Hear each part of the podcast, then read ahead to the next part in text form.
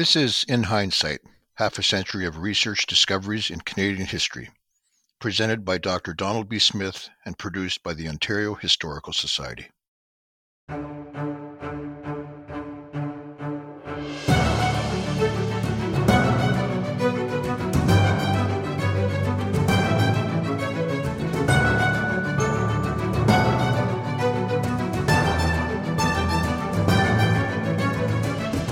Great pleasure today to speak about episode 18. Lester Pearson. And now it's coming into my consciousness because I can certainly remember when he was Prime Minister, 1963 to 1968. And many, many memories of those years.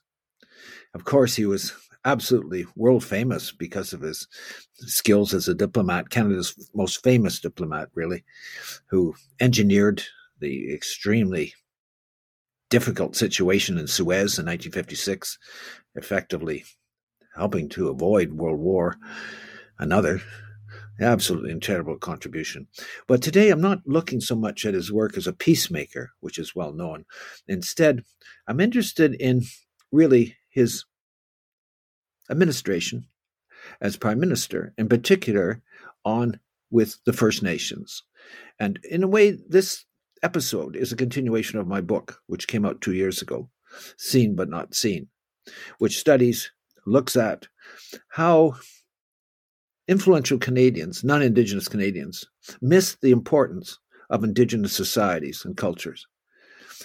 This is, in a way, I'm on a chapter of the book because it looks in depth at one individual and his blind spot towards the First Nations.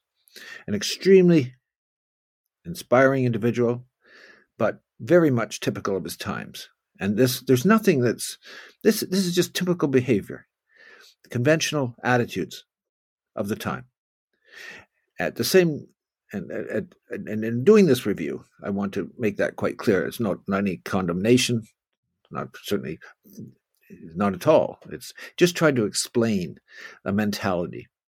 And we've done this before, so it's a continuation of that theme. At the same time, there were some bright spots in his perception of the Aboriginal, of the Indigenous peoples, and I'll touch upon them. I, the ones that I could identify. What is a joy with this topic is the literature. You have uh, the three volumes of Pearson's memoirs, uh, which, particularly the first volume, is is a delight. He was not he had passed away for the volumes two and three, and they were done by others, assembled from his notes. But even they are good too. And as well, we've got excellent biographies, particularly the two volume study by John English, professor, former MP, and uh, very prominent um, historian. Who it, these these are very helpful. Uh, also, famous Peter Newman. He did a contemporary study of the Pearson years. That's useful. And Andrew Cohen, I like very much his short biography of Pearson. So I come in with with good background on this one, good backup material. But the issue is, where are the First Nations? I didn't in the in the secondary literature. It's they're not prominent at all. So that's what I'm going to try and do. Try to bring it out. Try to flesh it out. And I leave it really. I pass the baton to younger scholars to take it up and do other prime ministers as well. So here's my shot at it. Lester Pearson and Indigenous Canada. Well, we know Pearson's accomplishments. Well, of course, uh, was Canada, Canada's most famous diplomat, without question. Secondly, his domestic achievements, because he was prime minister for, well, 63 to 68, and yet so much was done. The Canada Student Loan Plan, the Canada Pension Plan, a new national flag, a colorblind immigration policy, Medicare, bilingualism. It's extraordinary the accomplishments of this prime ministership. Yet, once again, Pearson's record in Indigenous affairs awaits critical review. And that's once again the curse of the university instructor repetition that's the comes from the classroom but I, I think that point's made we're going to look at the, the indigenous side right now but at the outset let's accentuate the positive. three initiatives of pearson's come immediately to mind and under Pearson's watch, for example, the first major development, in my opinion, was his appointment of Roger Teillet, from Manitoba to the cabinet. He became Minister of Veterans Affairs. He was a distinguished, uh, had a distinguished record in World War II, and Teillet from St. Boniface, Manitoba, he became a cabinet minister. And he is the first self identified Metis member of the federal cabinet. That's impressive. Secondly, it was under Pearson's watch that the federally appointed Hawthorn Commission in 1966 produced the first of two volumes of a survey of the contemporary Indians of Canada economic, political, educational needs and policies. This is a landmark study, very, very important. And it has a very pro indigenous tone to it. Although surprisingly, it made no reference to treaties. Sees how so you can see how far we've advanced in the last half century. Treaties now are given the importance that they deserve. Well, the Hawthorn report demonstrated that the First Nations suffered from poverty and unemployment, and for the first time suggested that separate self governing Indian communities might persist indefinitely. In short, backing away, this is the Commission's report, backing away from this assimilation slightly.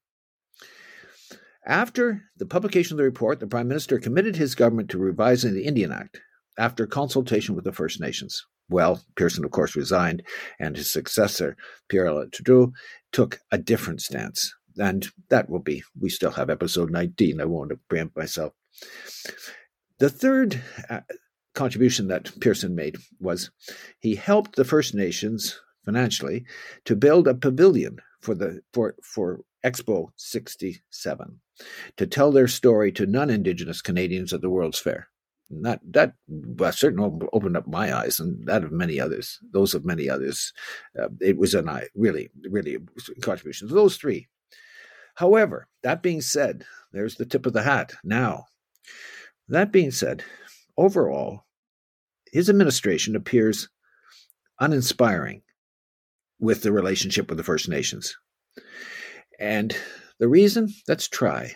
And as I say, this is very tentative. I wait for a young scholar with vim and vigor to get at this. Aber, uh, indigenous or non indigenous, whatever. Just go at this because what is the explanation? And it explains a whole age. It explains not just Pearson, but his, his whole generation and, and those before him of non indigenous Canadians. Well, in short, Indigenous affairs were not a priority for this young man who'd grown up in small Ontario towns where his father, a Methodist minister, had served. The reason for this is in his in Pearson's youth, the percentage of Indigenous Canadians of, of First Nations had declined. So it was First Nations were two percent of the total Canadian population when he was a young man.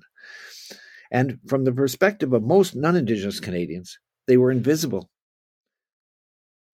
They lived on reserves as wards of the crown under Indian agents, and many non Indigenous Canadians, if they gave them any time at all, believed they were dying out. Pearson's youth was spent in southern Ontario in small communities and, and, several his dad had several charges uh, several times mission uh, several churches in toronto at different times but he grew up essentially in the southern ontario in the large, by and large in the Toronto area. And as a young boy, as a young man, he would learn nothing about the cultures and histories of the indigenous groups. That is clear. I said the same. I went under, I had the same experience. It was the rich indigenous past of the North Shore of Lake Ontario was left uncommented, uncommented on in the schools.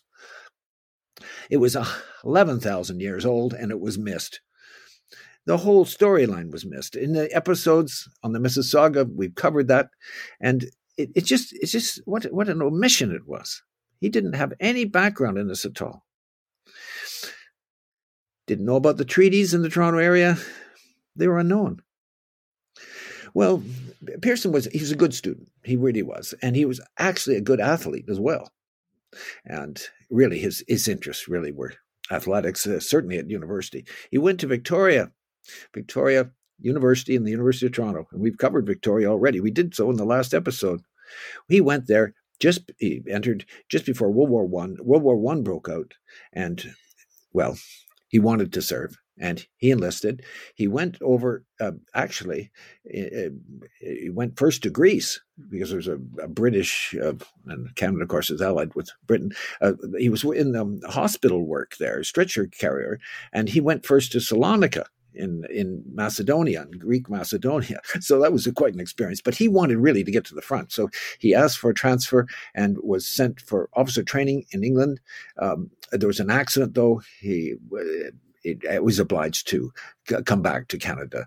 So, but he uh, oh, he wanted to be a flyer as well, and he took some preliminary training. But this this um, miss happens. This accident prevented him from continuing on. So he came back to Canada and um, briefly uh, goes back to Victoria. Uh, incidentally, he um, was given a, a, a, credit for one year by going overseas. And when he returned, he was given an accelerated course. So he was able to finish his university in, in just with just a, an abridged final year. And he was very good in history. Well, after graduation, he uh, looks around, uh, rather several career opportunities, one being in business, but uh, including a stint in Chicago. but in, in, in meatpacking business, um, as a, it just didn't work. It wasn't his thing at all. Um, he was able to hear about a scholarship. Uh, the Massey Foundation had uh, paid for um, expenses of Canadians, very talented ones, to go to Britain to study at Oxford, and he got that. So that's that's a fork in the road, and he takes it and begins to prepare to be a history prof. He studies at Oxford. He's given an offer by Toronto. He was a good student, and um, came back to Victoria and to University of Toronto, and there he begins his um, teaching. Um, he's got um, well, equivalent of an MA, and uh, begins work. Um, his particular interest in Canadian history with the Loyalists, and here's a miss miss. Just sort of didn't connect here.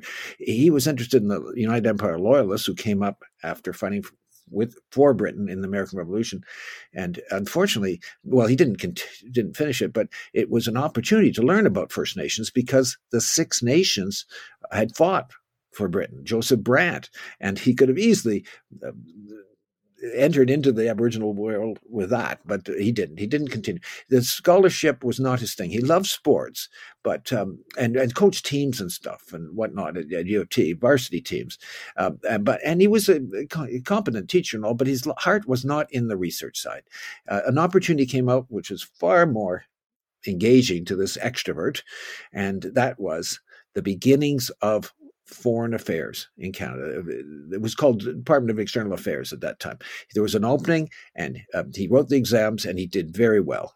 So he was invited to go to Ottawa. He entered the diplomatic service, works his way up very quickly. He's a good problem solver, and he's very, very. He's he's people like him. He's very, very affable, social, and um, lots of interests, very uh, strong in sports, good conversation. He advanced quickly, becomes a very key figure in the High Commission, Canada's High Commission in London in the 30s. Now, the closest he came to uh, Indians, uh, First Nations people, actually, in his early days, in some respects, was England, because there the High Commissioner was uh, the High Commission in London was in touch with the developments that were occurring because of Grey Owl. Grey Owl was taking England by storm, and so he would have known very much about a great deal about Grey Owl. Of course, we we did him as well in an earlier episode. It's kind of funny but he doesn't he doesn't know First Nations, doesn't know Indigenous world at all. And now he's in England and and uh, High Commission and really involved in League of Nations work, very high high level diplomatic work, and the war is approaching, and he becomes very very concerned that it looks like there will be another world war. So he's so distant in England from these realities, and unfortunately misses a very important conference. And in the text, we always have the text as well as the audio with the episodes. And in the text, I explain this important conference he was not able to attend. It's a conference of the University of Toronto and Yale University about the North American Indian today. And it, it, it, it is revolutionary because it included Indigenous people for the first time. Indigenous scholars were invited from the United States and Canada. And they meet from 4th of September to the 16th of September, 1939. And It is really, really good.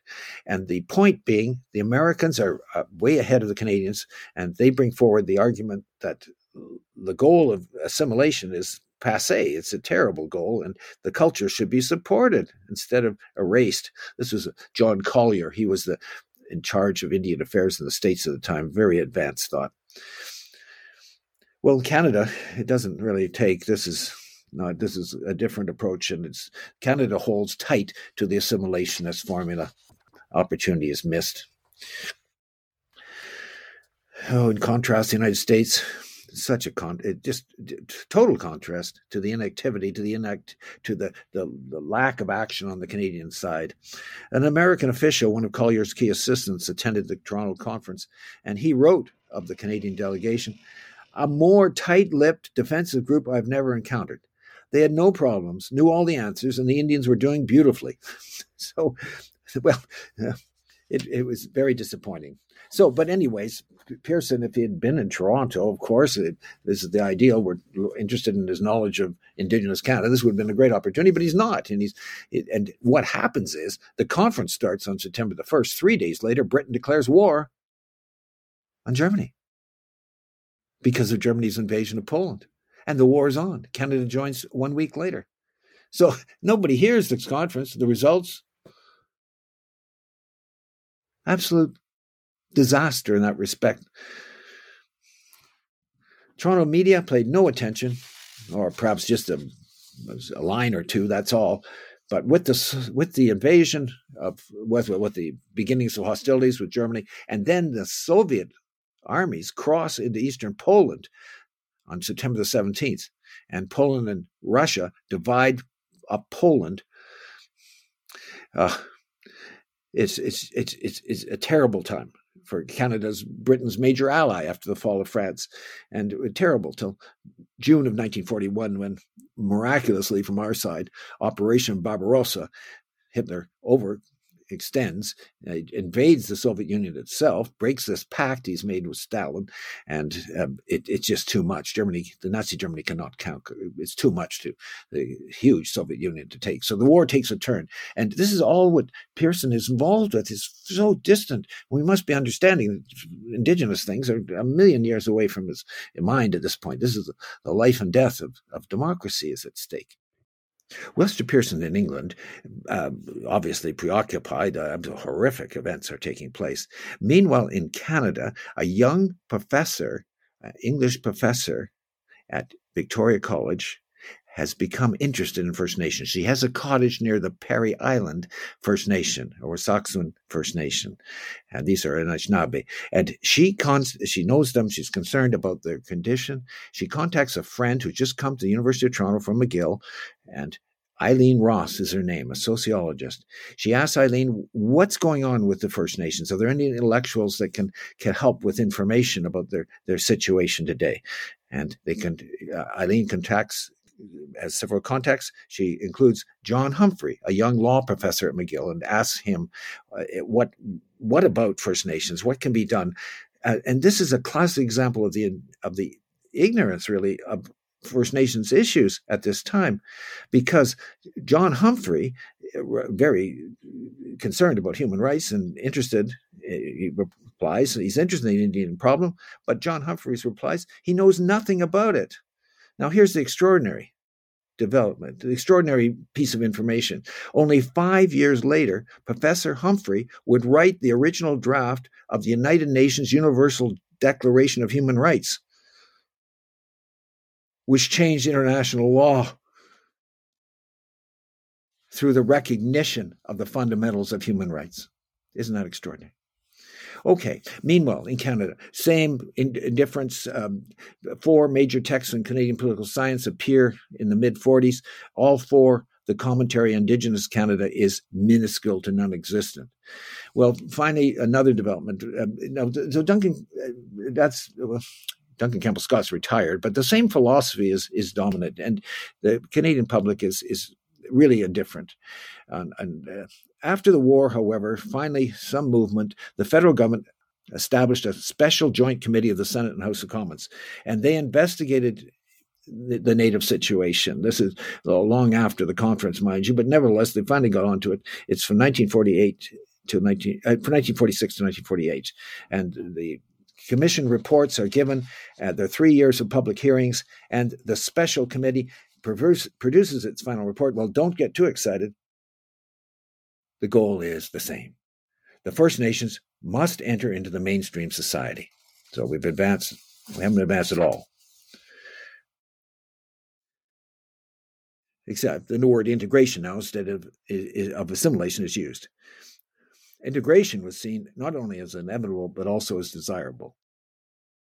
The greatest opportunity for Lester Pearson to learn about Indigenous Canada came after he left Foreign Affairs or External Affairs, as it was called then, and entered at, at the urge of the Prime Minister. He entered the, the, the electoral race.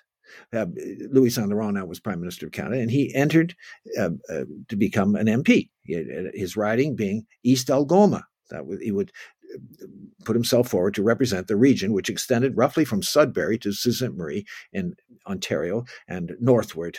Oh, well, hard to say, but up to Chapleau, up to uh, communities about 100 miles in the interior. That was East Algoma. And this was a very important riding for natives because it was one of the 15 ridings in Canada which contained a substantial concentration of Indians. That's a quote from government source. Now, at first, this wasn't much really, because status Indians didn't have the federal franchise in 1948 when he first ran, and they only got the franchise in 1968.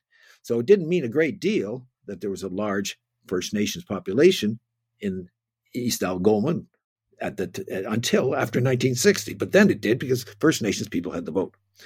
Now, we know that in East Algoma, uh, Pearson did have contact with First Nations people. Now, the reason I have this is thanks to Ed Rogers, my uh, unofficial uh, co-thesis supervisor, the chief ethnologist at the Royal Ontario Museum. I know this because Ed paid for a search of a vast number of Ontario newspapers for articles on the Indigenous peoples, a clipping service.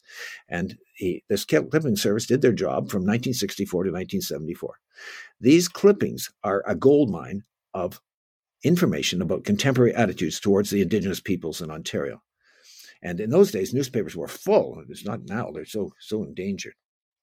So we know I've got a couple of examples of contact of Lester Pearson with First Nations people from these newspaper clippings, also from other sources, and one of them being um, the at uh, Algoma College. There's a, a center on for for the study of uh, Indian residential schools. It's a site of a former one itself, and there they have a number of great body, well organized records, and they have some pictures of Lester Pearson visiting the Spanish Indian residential school. So I mean, we've got this is right right on target here.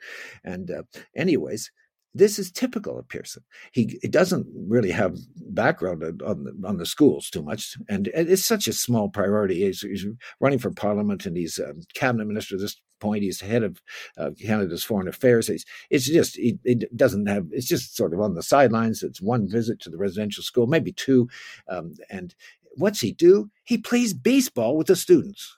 Now, isn't that that's identifiable, Lester Pearson? He was a great baseball player, a great sport. He coached varsity teams. He was a player. So he gets right on, he right, right in there. Just a wonderful person.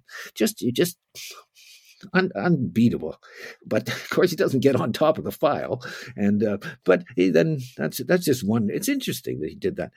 Um, now, another example is I'd like to tell you that he did know there, there's um, a, a, a, conference. So it was a powwow at Wikwemikong. Wikwemikong is the large Odawa. They're very close to the Ojibwe. They're both Anishinaabe people. The big uh, Odawa powwow at Wikwemikong and Manitoulin Island. Manitoulin Island is the big island just on the north shore of Lake Huron. And this is in August 1964. I wouldn't know a darn thing about it except that I found these clippings. And there, Lester Pearson, this is fun. Lester Pearson meets two key people. Um, well, lots of key people, but it's a national conference. First Nations people have come from across Canada for the fourth annual Wikwemikong powwow, and um, they, they, gave Lester Pearson. He was given a white feather for his work for peace at in this 1964 powwow. And uh, there were other leaders from leaders from beyond Manitoulin, one of which, one of whom was Bill Wuttunee. Now, Bill Wuttunee was a lawyer, and he had he'd become head of the Indian Council of Canada, uh, or Indian organiz- uh, First Nations organization that had just recently been started. And he had pronounced feelings about Indian residential schools. We know that because I have from my good friend Toby Morantz, who in, in Winnipeg, as a young woman and as a high school student, she had volunteered to become the acting, the recording secretary of the Manitoba Annual Indian and Métis Conference uh, in the early 1960s. And she kept these minutes. And I know from those minutes, I'm now going to connect with Bill Wuttunee on Manitoulin Island, but first I'll just tell you, Bill Wuttunee was one of the few people that brought up uh, Indian residential schools at these annual conferences. And in Toby's notes, she's, she writes that he he drew on his years at the Red Pheasant Reserve in Saskatchewan and recalled that, quote, missionaries took children away as, as young as age three, separated them from their brothers and sisters. They were not allowed to speak Cree at school. So, a very harsh view of, of this system of education. So, Bill, of course, is extremely articulate. And Lester Pearson met him on this occasion. I doubt if they spoke about residential schools. But on this, at the powwow at Wikwemikong, Marion Pearson danced with Bill Wuttunee, and Lester Pearson danced with Jean Cuthand. Jean's the daughter, was the daughter, she's now deceased, of John Tootoosis, one of the foremost Western Canadian Plains leaders. It's incredible. I knew I, I knew both of them, and a, a, a, a privilege a privilege a privilege to have had that experience. So, anyways, it's Lester. He's there. He's socially. He's just right. Fits right in like a hand in a glove, but he doesn't know the content. Well, the 1960s are an important decade for the Indigenous peoples. They're leaving the reserves, uh, particularly in Western Canada. They're coming into the city because they're migrating to urban centers in search of jobs, housing, and schools for their children. Now, the federal officials they caught up on this. That was not that was that was perceived, and subsequently, many indigenous friends of the indigenous peoples wanted to accelerate Indian integration and work to end Indian poverty and alienation. Their emphasis was on economic and social development but they did not concentrate on the cultural aspect, and that was ignored. And to our the, the it just the the neglect, of course, is is the problem. Now, Lester Pearson, just an example from the clippings. Again, these wonderful clippings. There's an example of what why, why this lack of knowledge about cultures and history and whatnot is is so detrimental. In World War II, arbitrary measures have been enacted to seize reserve lands. For example, the federal government in 1942 decided it needed a military training base on uh, Lake Huron and invoked the War Measures Act to expropriate Ontario's Stony Point Reserve to establish Camp Ipperwash. The Stony Point people now had to live on the territory of their Kettle Point neighbors. Well, all this is done in, in 1942, and but it lingered on. The people protested this. This was only to be temporary. The land was to be handed back. The military base would be closed. The land returned, and it hadn't happened. It still hadn't happened in the mid 1960s. And there's a clipping which shows Lester Pearson with the MP for the area, discussing this and deciding that something indeed should be done. But the several hundred acres where the base, where the now was a cadet training camp, that should be retained for the moment. So it, it just shows you that unfortunately that was an aggravation, and it's not Pearson's fault, not at all. It's it's the systems that sore was allowed to fester. And in 1995, the Ojibwe, the Anishinaabe protesters occupied Ipperwash Provincial Park in southwestern Ontario with the intent to reclaim the disputed Indigenous land. So, there, that's a, a, heavy. I'd love to see more work done on that. I can't do more than just cite to you the clipping.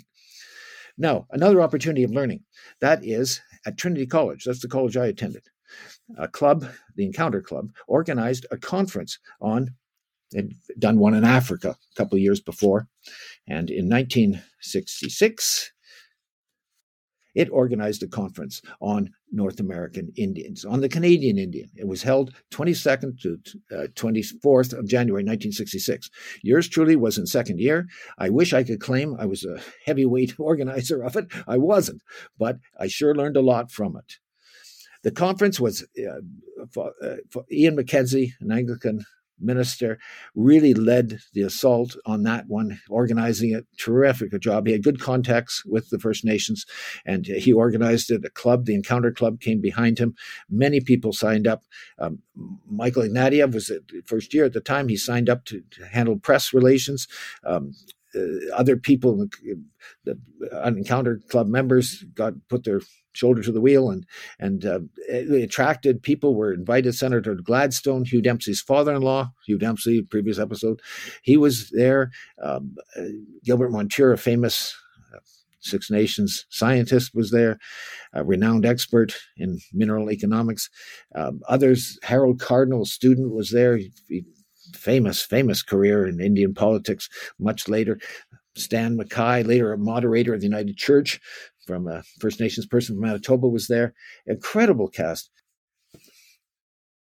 Basil Johnston attended. Fred Kelly, Grand Chief Emeritus of the Anishinaabeg Nation in Treaty 3. My goodness, who's who. With entertainment at night. Howard Sky, Dancers from the Six Nations. This was an extraordinary conference and really so commendable. Who was going to be the banquet speaker? Hmm.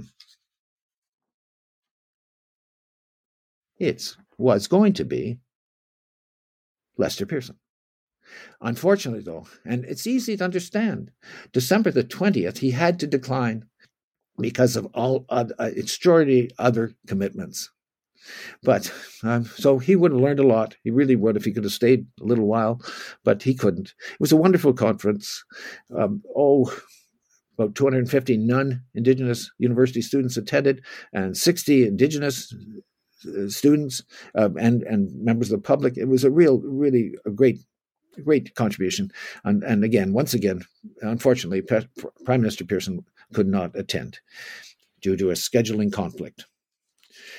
The conference received good press, and of course, in the varsity, the U of T paper, and the divergent views of the panelists were commented on. According to Ian McKenzie, the main conference organizer, this meeting, the series of meetings, quote, began a process of supporting or making a base for Native people to be put in a position where they were teaching rather than the recipient, rather than the recipient. As far as we know, the Trinity College Conference on the Canadian Indian was the first student organized conference in Canada to deal with the First Nations issues. In the spirit of learning, Trinity students raised awareness and raised money, gathered Indigenous and non Indigenous people from around the country, and put them together to listen and to learn from each other. So, a very, very, very, very important contribution. And of course, I wish I could say I was one of the organizers, but I wasn't because I was I was on the learning phase. And that is one of the reasons that propelled me to switch from my international interest, which is episode two, into Canadian, particularly Indigenous issues. Just to tie it all up, uh, Sylvia Lassam, Trinity College archivist, uh, did a very good article on the 50th anniversary of the conference, and she pointed out uh, she interviewed Ian McKenzie and again reported very clearly she that Ian McKenzie told her that it was conference was beginning a process of supporting or making a base for Native people to teach rather than being the recipients. And that that is the whole thrust of it. So Lester Pearson, overall, wonderful secondary literature, his wonderful memoirs, great material to digest, to study, but just that one missing element. And it's not his fault. It's the whole generations. They didn't get on top of First Nations issues, of Indigenous issues, and we're paying the price of it now. And hopefully, a new page has been turned in this new age of reconciliation. Thank you.